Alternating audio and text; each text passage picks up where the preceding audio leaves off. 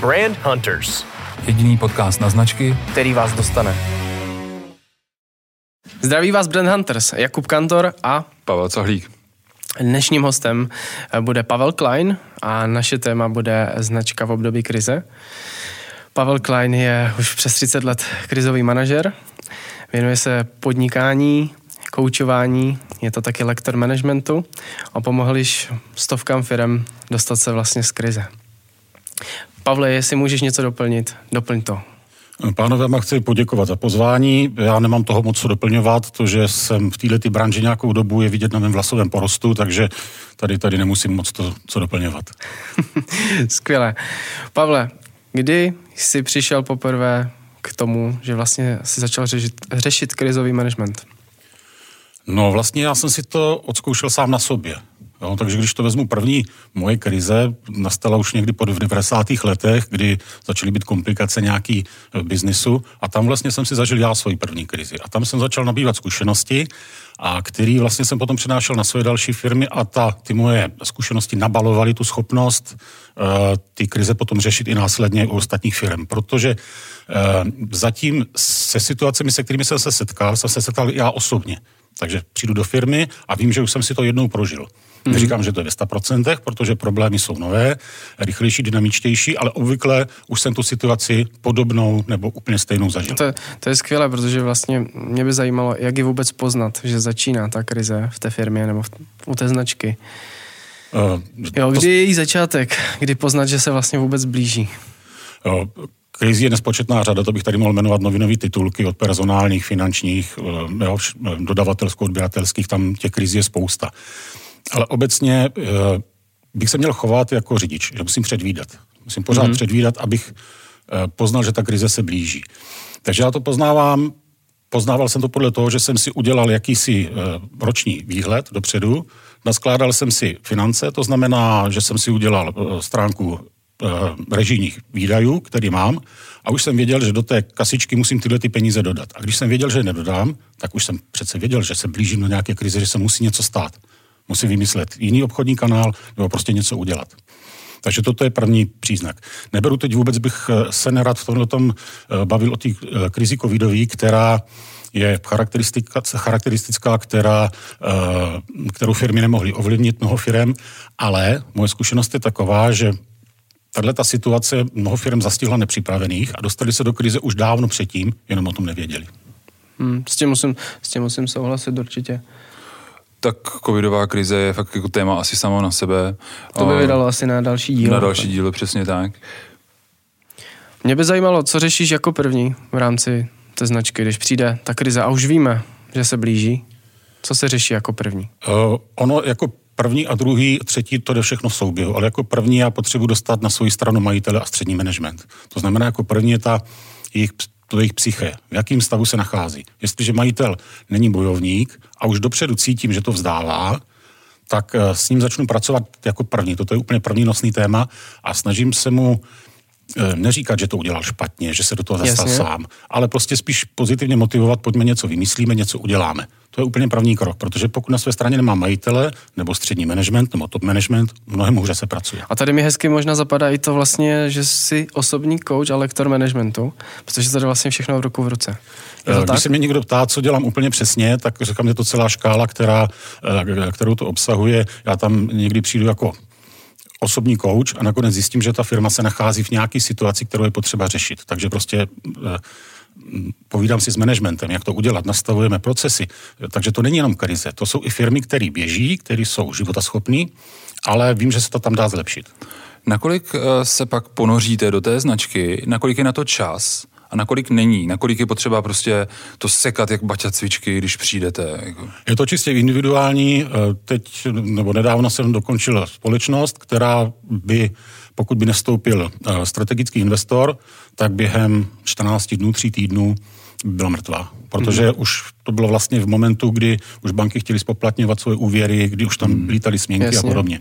Takže podařilo se tam ve velmi krátké době zajistit investora a tím pádem ta, ti věřitelé začali tomu dál věřit té značce, protože ta mm. značka měla svoji hodnotu. Mm. No, a začali mm. tomu věřit, že, se, že to někdo změní. Kdyby pokračovali v tom systému, jaký měli doteď, tak uh, by nepřežili. Pavle, tady jste skvěle nahrál značka měla svoji hodnotu. Uh, uvědomují si majitelé firem, že jejich značka má nějakou hodnotu? Nebo spíš se setkáváš s tím, že, že moc ne? Ono někdy až moc si to uvědomují. Dobře. Někdy až moc, hmm. jestliže je firma v záporných číslech hm, po dobu pěti let a majitel říká, ale my jsme značka, je to dobrý, ale značky se nikdo nenají. To znamená, tam je potřeba se podívat tím směrem, jak tu značku speněžit. Protože mm-hmm. ta značka má svou, svou hodnotu, ale může se speněžit s investorem v prodeji, v něčem takovém je škoda to pokládat, když ta značka má svou hodnotu. Ale pokud překročí svůj Rubikon, tak ty značky prostě zaniknou. Jak se tohle vysvětluje potom tomu majiteli, že musí to svoje dítko pustit po proudu? Eh, strašně těžko práce krizového manažera i to, nebo hlavně to říkat i nepříjemné věci.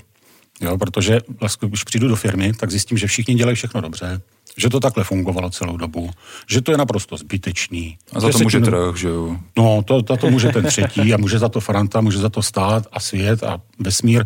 Takže toto je, toto je první, co se tam musí, musí začít měnit, aby, a pořád se vracím k té psychologii, aby ti lidi pochopili, že jako to je jejich záchrana, toto je jejich, mm-hmm. jejich šance ještě. Pavel, a setkáváš se vůbec s tím, že v těch firmách je nějaký brand strateg, brand konzultant, nebo brand manažeři jsou, bývají, nebo spíš ne? Ne, ne, spíše, spíše ne, eh, používají se na to externí firmy, mm-hmm. ale eh, ze své zkušenosti musím říct, že takový to, to eh, googlování na netu a vyberu si nejlevnějšího, ano. tam nefunguje.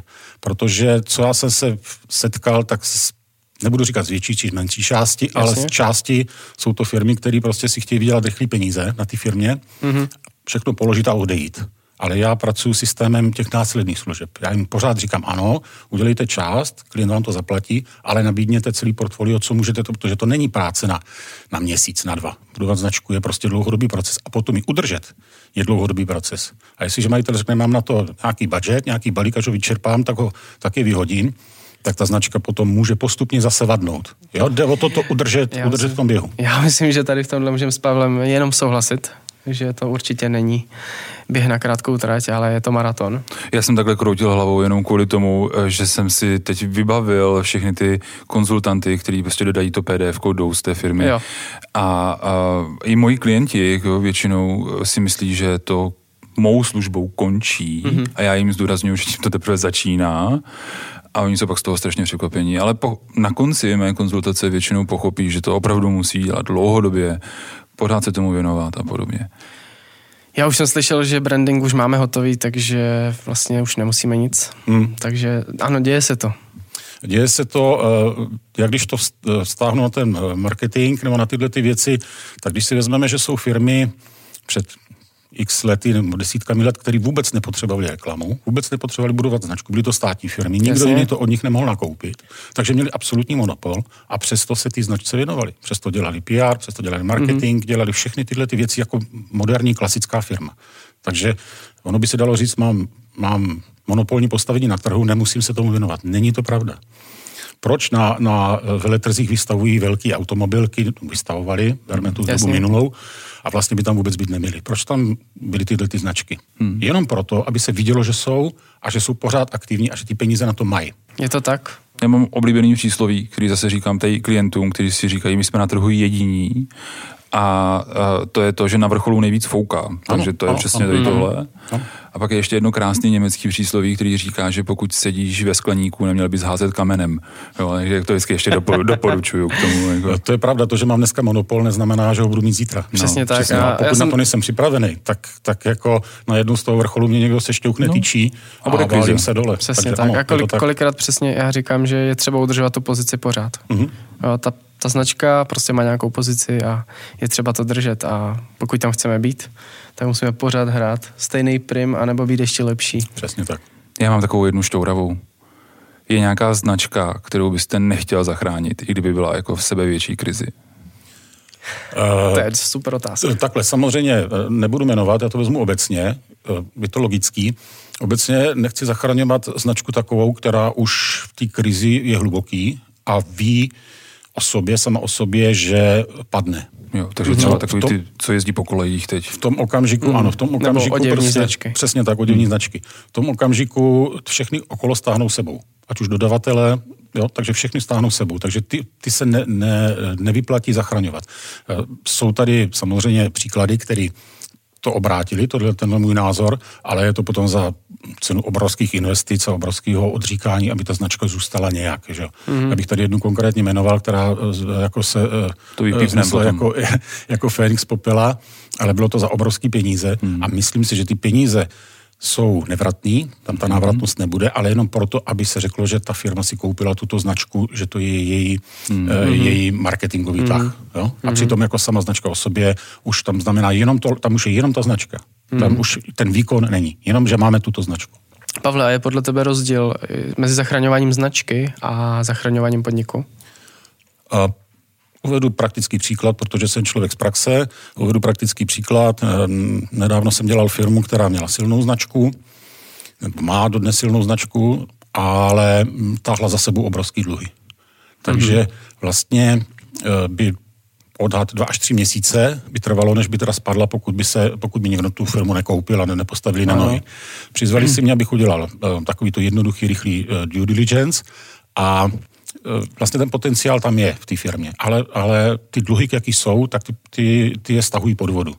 Mm-hmm. Investor je schopen ty dluhy odříznout, odříznout ten řetěz, kterým je, je táhnou, eh, táhne ke dnu, ale, a ta značka má svoji sílu. Takže když si to představíme jako váhy, tak na jedné straně byly dluhy, náklady a investice a ta váha se váha padla na, na stůl a zůstala stát nehybně. Mm-hmm. A mhm. začalo se přidávat budoucí potenciál, zaměstnanci, Eh, smlouvy s odběrateli a váhy se začaly pomaličku vyrovnávat a tu poslední, troufám si říct 50%, tam skočila značka a malinko to vychýlilo do plusu, kdy ta značka převážela všechny mhm. ty závazky, které ta firma měla. Mm. Jo, ale bylo to sice málo, ale bylo to v plusu. Takhle vyšlo due diligence a, a funguje to.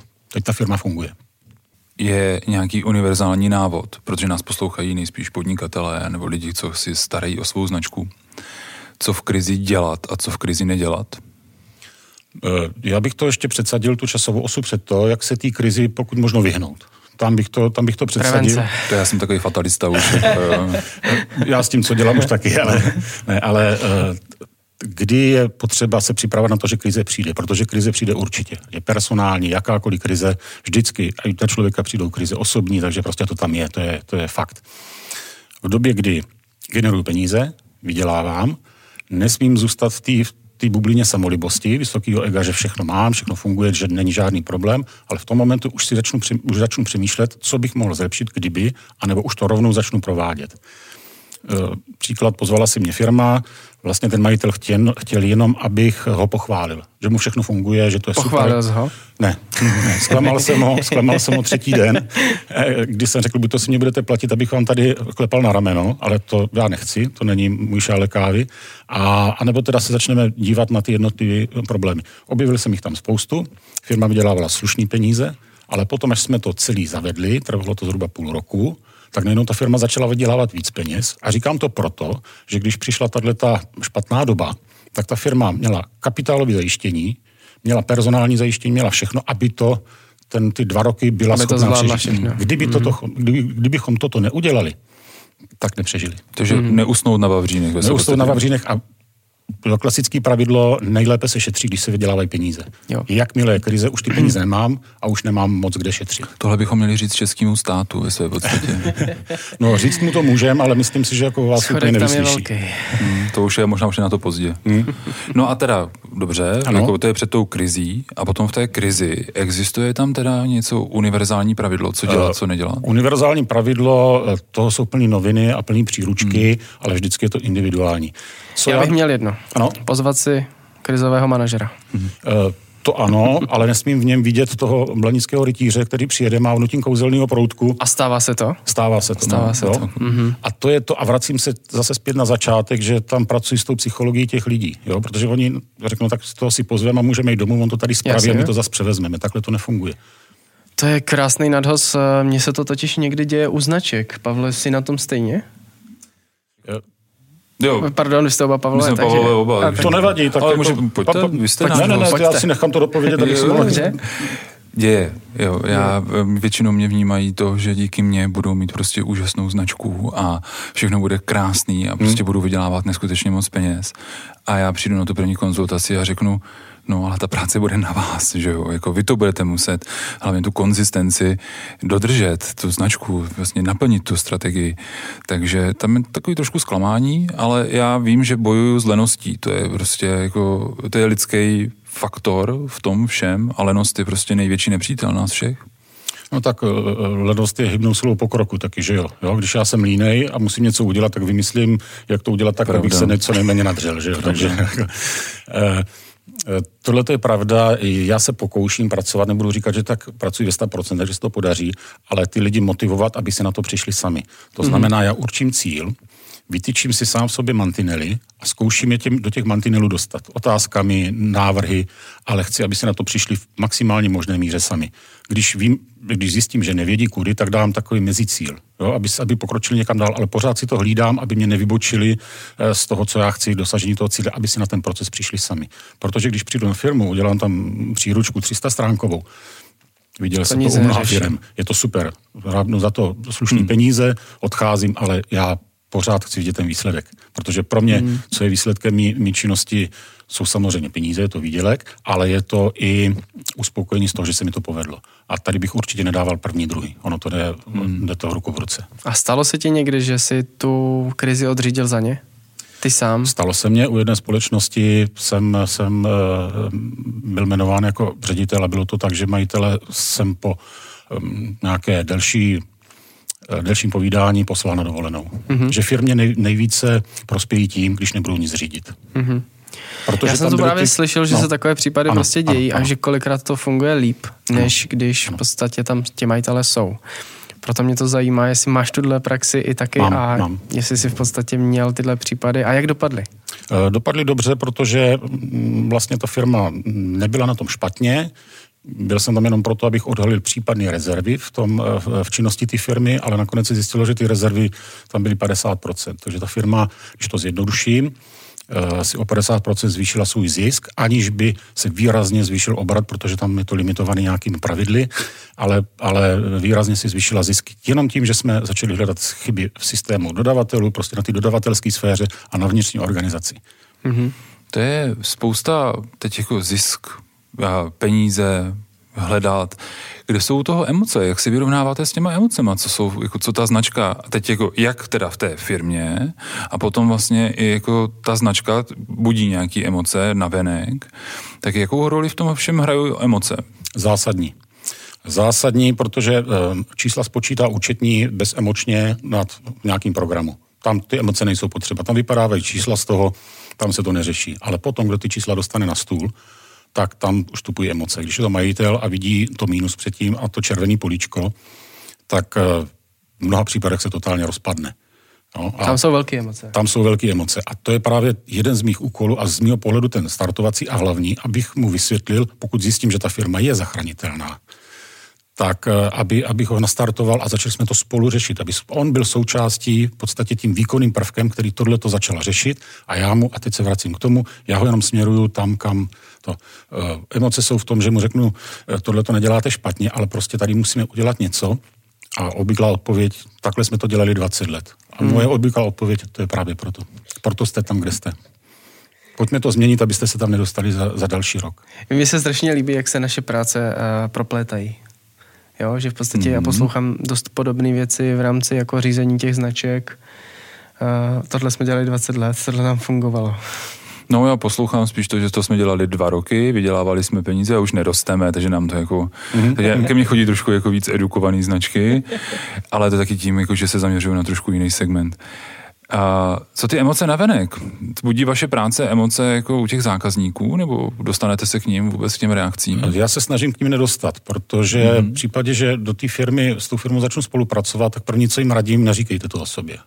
Neříkejte to, že jsem to já, tedy ten, kdo to... I mezi zaměstnanci se zpočátku snažím tohle to nešířit. Prostě je to jenom někdo, kdo tady přišel se podívat, jak funguje. Jak se teda představuješ, když přijdeš do firmy? Uh, majiteli samozřejmě, protože ten si mě objednal. Na, třeba na recepci uh, nebo u asistentky. Uh, takhle na recepci obecně, když přicházím do firmy, tak už zvenku koukám, jak ta firma vypadá, jak na mě působí jako na zákazník. Ano. Tím začínám tou značkou jak vypadá vstup, jak vypadá recepce, jak vypadá logo, jak vypadá... A už tam si dělám první obrázek, řeknu ano, ti jako zaspali před 20 lety, anebo tady byl nějaký šílený designér a začal tady malovat opičky a, a, jo, a tahat tady, tady něco z příkopu.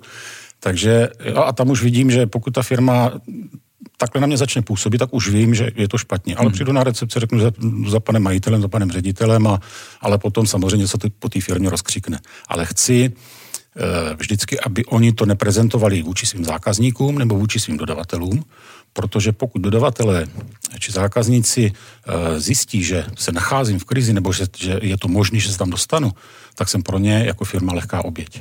Hmm. Protože dodavatele začnou větřit, hele, oni nám nebudou platit včas, hmm. zákazníci začnou, začnou vnímat to, že nemusí ode mě dostávat ty služby, jaký byli schopni předtím a automaticky to posiluje pozici té firmy. Takže ta firma navenek, i když v té krizi je, nebo do ní přichází, anebo v té nejhlubší krizi, pokud možno se má tvářit jako plně funkční, zdravá, nedat to najevo. Nedat, nedat to najevo. A myslím si, že to stejně můžou být zaměstnanci jedno s druhým, že? Lidi začnou utíkat. Uh, Značka začne padat na hodnotě jedno s druhým. Takže Samozřejmě. i ta komunikace se vlastně hmm. rozpadne. Všecko, všecko, co 20 let se někdo budoval, tak v podstatě se rozpadne během jednoho roku, když se to rozkřikne. Dřív, než by mělo. Jednoduchý případ je, je, co udělá střední management, když přijde nový investor nebo nový kupec, když se ta firma prodává. Nedávno jedna velká firma o které se, se tvrdilo, že má problémy, ale celou dobu fungovala a najednou prostě přišel mail od majitele, že to prodal, protože kdyby tuhle tu informaci pustil mezi zaměstnance dřív, tak vlastně se mu sníží hodnota té jeho značky, protože střední a vyšší management už začne odcházet, protože on nebude čekat, až mm-hmm. přijde nový majitel, Jasně. co s nima udělá. Že? Protože můžou, že? Protože můžou, no. Je to tak, vždycky si najdou lepší pozici no, no. v jiné firmě, protože mají ty zkušenosti. A třeba zase přijdou do krize, že jo? Nebo zase do prodeje, to se mě taky už stalo. Jako. Třeba ne díky ním zase, jo? Ale... Ne, přesně. Mě se spíš zajímá, jak často děláme, nebo nevím, jak to má Jakub úplně, ale já se dostávám k těm menším značkám, nebo zaměřuju a tam často taky funguju jako takový ten facilitátor mise a vize a jako to snažíme jako zhodnot, hmm. uh, zhmotnit. To, to máme vlastně. stejně, ano ale docela často tam děláme i hodnoty značky, jo? taky ty nepřekročitelný, jo? co bychom nikdy neudělali. Mm-hmm.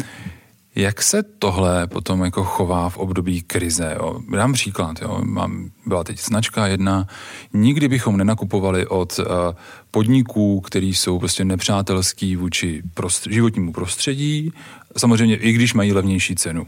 Tak a značka se dostane do krize a najednou, jako, co vy poradíte? Měli by najednou jako snížit vlastně ty, ty uh, náklady, co se týče jako surovin a jít třeba překročit tady tyhle hodnoty krátkodobě? Uh, když jste zvyklý každý den mít steak a pak vás vysadí na pustém ostrově, tak sníte i žiželu protože vám jde o přežití. Pokud ta značka je v té pozici, že už si nemůže dovolit nakoupit tak drahé věci, tak prostě musí nakupovat levněji. Ovšem tam je to úskalí ty kvality, rychlosti dodávek, záruk. Takže musí to být, musí to být koordinovaný postup. Jo, jestliže budu nakupovat uhlí, jsem na tom pořád stejně, že jo? nebudu to kupovat od velkého. A zase teď mě napadá jeden, jeden příklad. Jiná společnost chtěla, e, chtěla prodávat nějakou věc a přišli s tím, že to budou nakupovat v malou obchodě. Že, jo? že na tom budou mít 10% tak jsem se zeptal, proč to chtějí dělat, takovouhle sebevražednou misi, že to je doopravdy jako, no, protože cena toho zboží není plus 10%, ona skladová cena je, je, je, je plus 15%, hmm. že? a tam, tam je ta jejich nula. No a, a bylo to jednoduché, udělal jsem jedno jednání, domluvil jsem se s přímo s dovozcem a hned jsem jim zařídil 50% z konto dolů jako koncovému zákazníkovi. Jo, takže já jsem to trošku obešel, tu vaši otázku, ale... ale no, Mistrně je... jste se vyhl krizi. Tak to je, to je moje práce, že? Jde vidět, že máš zkušenosti. tak, přesně. Já jsem prostě ten příklad jsem chtěl dostat, takže jako... Jo, jo, jo to, to na, na, to perfektní. Ne, mě to napadlo teď, jak jste to položili. Jo, jo, to jako v podstatě ano, pokud ta značka míří do, do své největší krize, tak asi je schopna obejít hodnoty a udělat všechno pro to, aby přežila. Z toho je mi smutno.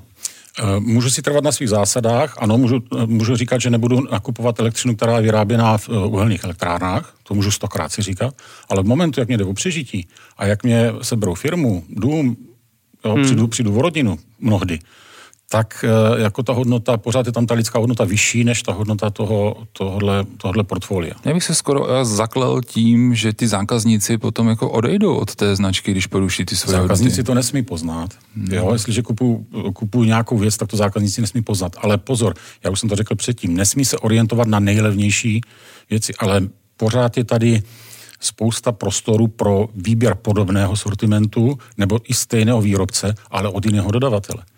Protože e, obecně můj dodavatel, pokud jezdí v drahém Mercedesu a neměl předtím žádný biznis a udělal první biznis se mnou a koupí si Mercedes, tak pro mě na příště není dodavatel, protože jeho přidaná hodnota byla vysoká takže jako já se někde pohybu ve středu, jo, abychom mm-hmm. jako oba dva byli z toho živi, ale eh, tak zjistím, že teda dobře, tak teď to zboží musím koupit jinde. A takhle se má chovat ta firma v krizi. Jo. Ten stejný produkt může nakoupit jinde, nebo uh, tvrdým vyjednáváním dosáhnout toho, aby, aby se zlepšily podmínky, ať už mm-hmm. odklad splatnosti nebo něco. Toto jsou všechno věci, které do toho, do toho musí vstupovat. Takže v podstatě držet si stejný image. Ano, ano. Ale v zákulisí se hraje krize. Ano. Tedy, tedy řešíme, co můžeme udělat jinak pro to, aby jsme zůstali na trhu. Přesně tak. Tam je, tam je to boj o přežití. Ale znovu opakuju a budu to stále opakovat, nesnížit se k tomu, jít po té nejlevnější ceně, nej, nejnižší kvalitě, protože to mhm. poškodí, mm. tak jak jste to správně řekl, to poškodí moje renomé ven. Takže musí to být někde jako velmi rozumně vybalancovaný. Napadá mě, když je ta značka v krizi, komunikují pořád stejně, je tam čas vůbec eh, koukat na tu strategii značky nebo na ty pravidla komunikace značky? No, musí, protože jakmile oslabne jejich komunikace eh, na značce nebo vůči okolí, mm-hmm. no, mhm. tak, tak vlastně ten konkurence, už jsem to říkal, nebo, nebo dodavatele pocítí, že se tam něco děje. Mm-hmm. Co je nejhorší pro biznis, když se dostane informace ven, že, že máte problém. A už jsem to tady popisoval, to je mm-hmm. přesně to. Takže je to ta komunikace, ta značka pořád se musí tvářit jako stoprocentní, schopná, fungující a když dojde k nejhoršímu, tak mám pořád tu dobrou pozici k prodeji. Spolu jsme se už jednou bavili v jiném videocastu na téma vlastně, že majitelé často přijdou s tím za designery nebo za konzultanty, že jim leták zachrání jejich krizi, že leták je ta modla, že v podstatě třeba, já nevím, billboardu cesty může zachránit celou jejich značku. Bavili jsme se přesně o tom, že někdy se uchytí eh, vlastně takového cíle, který nemá smysl, a že v podstatě letáček, který si nechají vyrobit, jim může zachránit biznis. Potkal se s tím někdy, Pavle? Já bych teď chtěl říct, že snadné řešení neexistují, ale oni vlastně existují, takže to já nemůžu vlastně teď říct, že by leták nefungoval nebo něco podobného. Spíš bojuju s tím, a že ten majitel si myslí, že ví všechno nejlíp. Jo, jakože, že umí všechno, to znamená, že vidí do marketingu, vidí do účetnictví, vidí jako do skladového hospodářství a podobně, že je takový brouk, pitlík mm-hmm. a že má to univerzální řešení. A někdy si přečetl přesně, a že třeba investice do televizní reklamy ho vytáhne, vytáhne z brindy, doslova do písmene. Mm-hmm. To pak vymluvit je těžký, protože ten člověk neakceptuje odbornost hmm. toho člověka. To se asi bude dít i u vás. To by mě vlastně docela zajímalo, jak tu odbornost nebo jak toho majitele jako přesvědčíte. Jo. Já vím, že je to na dlouho, že jste to tady naznačil, že s ním komunikujete nebo ho pošlete na dovolenou, ano. což my bohužel úplně nemůžeme. to, by, to by bylo zajímavé. Vrať se, budeš mít novou firmu. Jako předělávka do sedmi dnů nebo něco podobného. A, a já si myslím, že jako snadná řešení určitě existují, ale jsou o to víc jsou bolavější. Jako čím snadnější, tím bolavější. E, to jenom souhlasím. Já jenom si dovolím nesouhlasit s tím, že leták nemá svoje využití. Má. Pokud se vám kýve stůl, je to výborná věc na to tu čtvrtou nohu podložit těma letákama. Jo, to je tak, jako tam já vidím to jejich pozitivum, jo, protože ta doba je pryč. E, firma každý rok nechala tisknout 3 až 5 tisíc letáků, e, nechali si to roznášet do schránek a byli strašlivě překvapení, když já jsem řekl, tak si udělejte poptávku, pošlete své agenty znovu do terénu, jestli ten leták někdo četl, viděl, nebo udělejte akci, kdo přijde s letákem, má nějakou slevu, abyste zjistili ten, ten dopad toho. Že? Akce proběhla, sice pofiderně, ale dejme tomu, a zjistilo se, že ty letáky jsou skutečně jenom na podložení stolu. A říkám, proč ty peníze za to vyhazujete? Že? Protože jsme to takhle dělali 15 let. Oni ty lidi přišli na základě letáku. Vy neprodáváte nejlevnější pečivo ani nejlevnější párky, aby si to lidi přečetli a kam budou nakoupit. Vy děláte něco jiného. Takže letáky z mého pohledu nefungují, nebudu říkat, že ve 100%, někde možná ano, ale tohle to je moje osobní zkušenost. Já to tak trošku zobecním. Jo. Jak hmm. moc vlastně zasahujete potom do toho marketingu nebo do té marketingové komunikace firmy? Já musím zasahovat do všeho. Já hmm. musím zasahovat od uh, skladníka až po marketéry, ekonomického ředitele. Uh, za prvý tam, kam mě ta firma pustí, to je vždycky jako první, a zase mluvím o tom, že musím získat jejich důvěru a oni moji, protože já musím vědět, že fakt na to mají, anebo je lepší, když půjdou na dovolenou. Takže marketerům do toho zasahují v tom, abych, abych udělal ten ucelený balík opatření, který tu firmu bude jako značka Crate, hmm. že ta firma prostě bude pořád navenek zdravá, ale přitom se to rozpadá, uh, rozpadá potom do jednotlivých oddělení na ty jednotlivé procesy, přístupy a tak. Takže se všemi vlastně komunikuji a tomu opakuju od skladníka až po, po majitele nebo obráceně, abych majitele neurazil od hmm. majitele až po skladníka. Jasně. Včetně teda marketérů, PR agentur, který jsou. A mnohdy se musel říct, hele, ty už si neberte. A to jsou přesně ti lidi, kteří vám na 300 stránkách udělali krásné obrázky, protože obrázky prodávají. Ale to, co vám oni tady udělali za tyto peníze, tak my jsme schopni za hodinu probrat a já vám z toho vyberu jenom ty nosné myšlenky, které mm. tam jsou a ty najdete v každém článku na webu.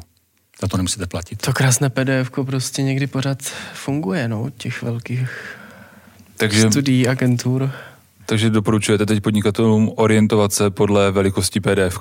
Čím větší, tím horší. Ano, čím, dlouho se, čím déle se mi to otvírá, tak tím, je to, tím za to můžu zaplatit víc peněz. Eh, vy se tomu smějete, ale doopravdy znám dost lidí, jejich zásada je, kupují si pouze to nejdražší. Nemusí to být nejlepší, mm-hmm. ale musí to být nejdražší. A to je potom taková to pro ně jednoduchá rovnice. Když je to drahý, tak je to dobrý. Ono to tak někde ve světě je, nebo je to i u nás, někde že to prostě funguje, no. zboží je před, předražený. Je prostě odpovídá tomu a, ti, a ta kvalita nemusí být až, nemusí ty ceně tak odpovídat. Ale eh, to, že mám hodinky za milion korun, jsou super, jsou kvalitní, ale podobný stojí někde 300 tisíc. Jo? Jako nebudou stát 10, ale je, je to tak. Takže jestli se někdo tímto řídí, tak potom si najímá nejdražší agentury, ale ten výstup už pro něho jako, on si může poplácat po rameni, hele, já nakupuju hmm. někde, jo? Protože všichni o kamarádi na golfu tam nakupují taky. Jo? Jo, to mi připomíná, ano, to se, to se děje v té sféře třeba nějaké, řeknu třeba golfisté, mm-hmm. tak si doporučuji mezi sebou potom jednu jednoho konzultanta. To je klan, že jo? To máme jedno, jako brandové teorie. Máme tady tyhle klany, jako, který se potom Takže identifikují. Takže v podstatě jako... ano, oni se, oni se doporučují vlastně toho jednoho, ale už se nikdo z nich nepobaví o tom, jestli jim to přineslo tu hodnotu, jestli jim to vyřešilo ten problém, protože o tom se přece na golfu nemluví. Hmm. Ale zase třeba ti lidé na tom golfu nemusí být tak vázáni tím, že za to utratí ty peníze. Oni chtějí zůstat in. Jo? Tady je ta jejich image, že mm-hmm. prostě nakupujeme to nejdražší u toho nejdražšího člověka, jaký je, a tím oni se zachovají tu image, oni tu ekonomiku třeba už nemusí řešit. Zatím. Zatím. Až to na ně přijde, tak vlastně jejich hodnota v uh, očích těch ostatních se sníží, protože nenakupují tohleto u, toho, u té agentury, kterou ten doporučil. A velmi často to tady v těch klanech mezi sebou zneužívají no hele, ty jsi úplně v sakarech, protože já jsem ti poslal to a ty jsi ho neobjednal, že a teda dává mu to sežrat a pomaličku je vyčlenuje z té sociální skupiny a toho, mm-hmm. oni se, toho oni se bojí, že? protože nebudou, už nebudou ti machři, kteří jako si to můžou dovolit, ale prostě to tak, že to tady na jednu, na jednu stranu ty lidi chápu, hmm. že drží svůj image, nakupujeme nejdražší, protože to tam nakupují všichni. Když to nebudeme nakupovat, nebudu já ten největší frajer. Já si takhle před koncem trošku rýpnu tady do Jakuba, protože všichni podnikatelé přece řídí Audi, že jo? Hmm. hmm. A mě strašně jako baví narušovat tady tohle, protože já mám svého svého hybrida a vlastně mohl bych si koupit to tři za to, za to Audi jako a podobně. Ne, ne, ale, ale jako to bylo teď jako vtip, vtípek jako pomalu no, nebyl, já mám taky plug-in a... hybrid, takže... No, tak vidíš, Ale takže, Pavel že má, sníme tebe druhý vlastně, Pavel má Mercedes. Jo. no, dobrý, chápu, chápu tu narážku, ať žijí značky. Já budu dělat, že ne. A pozice značek hovoří jasně. Já mám možná jako, jako fakt ano. poslední ultimativní otázku. Zase bych se jako vrátil k té, k té skupině, která nás nejspíš poslouchá, jsou právě podnikatelé nemám vás, nemám ani jako možná potuchu, že, se, že jsem v krizi, a, nebo naopak, jako už vím, že se něco děje. Kdy se mám rozhodnout to položit? Tohle to je jednoduchá otázka, mně existuje jednoduchý odpověď, to znamená, když mě chybí cash flow, když nemám dostatek peněz, nemám kapitál, to je všechno takový jednoduchý. E, tam je ten problém trošku složitější. Já si to musím sám sobě napřed srovnat. Jestli hmm. jsem schopen hmm. to položit, jestli fakt jako musím udělat tu tlustou čáru, protože toto je moje rozhodnutí, které já pořád oddaluju. Jo? Zítra mm-hmm. bude líp, za týden bude líp. Jo? Takže toto si musíme rozhodnout. Potom ty ekonomické vstupy, že mám jediného zákazníka, který mě vyhodil z biznisu, tak tam je to jasně. Tam neřeším, prostě musím odejít, protože eh, do dvou měsíců jsem mrtvý a jinýho tak velkého tak rychle neseženu a navíc nemám kapitál. A takže toto je další aspekt. Personálně. Rozpadá se mi personál, všichni mě odešli, na trhu nikdo není, tak jako ne, nezbyde mě nic jiného, než tu firmu položit. Já vnímám u těch značek ještě takový trend, jako že dojedeme to až do konce. Až jako do úplně toho trpkého no, konce. úplně až, jakože nevím teď, jak to je třeba u těch majitelů firm, to by mě zajímalo, jestli, jestli nám za chviličku řekneš, ale u těch značek vnímám ten trend, že prostě potopíme tu loď až do konce a pak to teda teprve sklopíme a jdeme pryč. Eh, stává se to v těch firmách, ovšem je třeba si uvědomit, že potom ty statutární orgány mají omezený, omezený pole působnosti podle zákona, že nesmí jistou dobu podnikat, poškodí si své osobní jméno a dostanou se vlastně do, na, tu, na to negativní pole těch dlužníků mm-hmm. a těchto těch lidí. Takže potom jejich restart je mnohem, mnohem složitější, mm-hmm. než kdyby včas firmu prodali, včas si, uh, se do, uh, pokusili se nad investora a zachránit to. Byť třeba okleští ten svůj, ten svůj, to svůj firmu na naprostý minimum, jo, aby to utáhli. To je to, proč, o čem jsem mluvil na tom začátku, že pořád si hlídám to cash flow, ty své náklady, abych věděl, že uh, se ta krize blíží. Takže což, toto je to rozhodnutí. Což já si myslím, že tohle byla úplně nejlepší rada, jako pro podnikatele. Položit to dřív, než se to úplně podělá. A fakt chceme takhle skončit? Nedáme něco... Ne, optimisticky. Jako... Musíme skončit nějak jako optimisticky. No. Dobře, dobře, dobře. To znamená, máte teď víc práce nebo méně práce? Já mám práce práce pořád dost, mm-hmm. naštěstí kontinuálně už, už hodně dlouho let a jsem ve stavu, kdy zakázky odmítám ale takhle snažím se neodmítat. To zase by bylo příliš nabubřelé, že prostě beru jenom něco. Ne, já to beru, já se snažím pracovat velmi rychle. Jo, to znamená, byli jsme eh, na první konzultaci u firmy a za pět hodin jsme věděli, jak ta firma na tom je. Bylo mm-hmm. to mhm. krutý, ale šel tým právník, ekonom, já a marketák. A udělali jsme za pět hodin rozbor a když potom ten majitel říká, no on tady byl někdo před váma, oni si vzali všechny naše materiály a účetnictví a všechno a doteď mě nic neodezdali. A my jsme byli schopni, a pozor, to není vychloubání, za pět hodin řekli ty základní údaje, které jsme potřebovali vědět. Jo, výkaz zisku a ztrát a tyhle ty věci, ta, ta čísla surová. A řekli jsme, ano, je šance s váma něco dělat. Takže toto je to optimistický a já pracuji rychle, takže eh, já pracuji někdy tak rychle, že nestačím sám sobě, jo já něco vymyslím a za chvilku to zapomenu, takže potom, ale to už je dáno věkem. Ale, eh, takže proto já jsem schopen udělat víc práce za, za kratší čas a mnohem důsledněji a účinněji. Hmm, takže rychlost. rychlost. Myslím, že tady, rychlost reakce je tady, to, s čím bych se asi rozloučil. krásně jakoby propletá ta myšlenka, že ta jedna konzultace hmm. je mnohem důležitější třeba, než cokoliv dělat sám. Takže prostě nestyďte se, že jste v krizi. Ano, a najměte, si najmě, někoho, najměte si odborníka. Svět se nehroutí tím, že jste v krizi.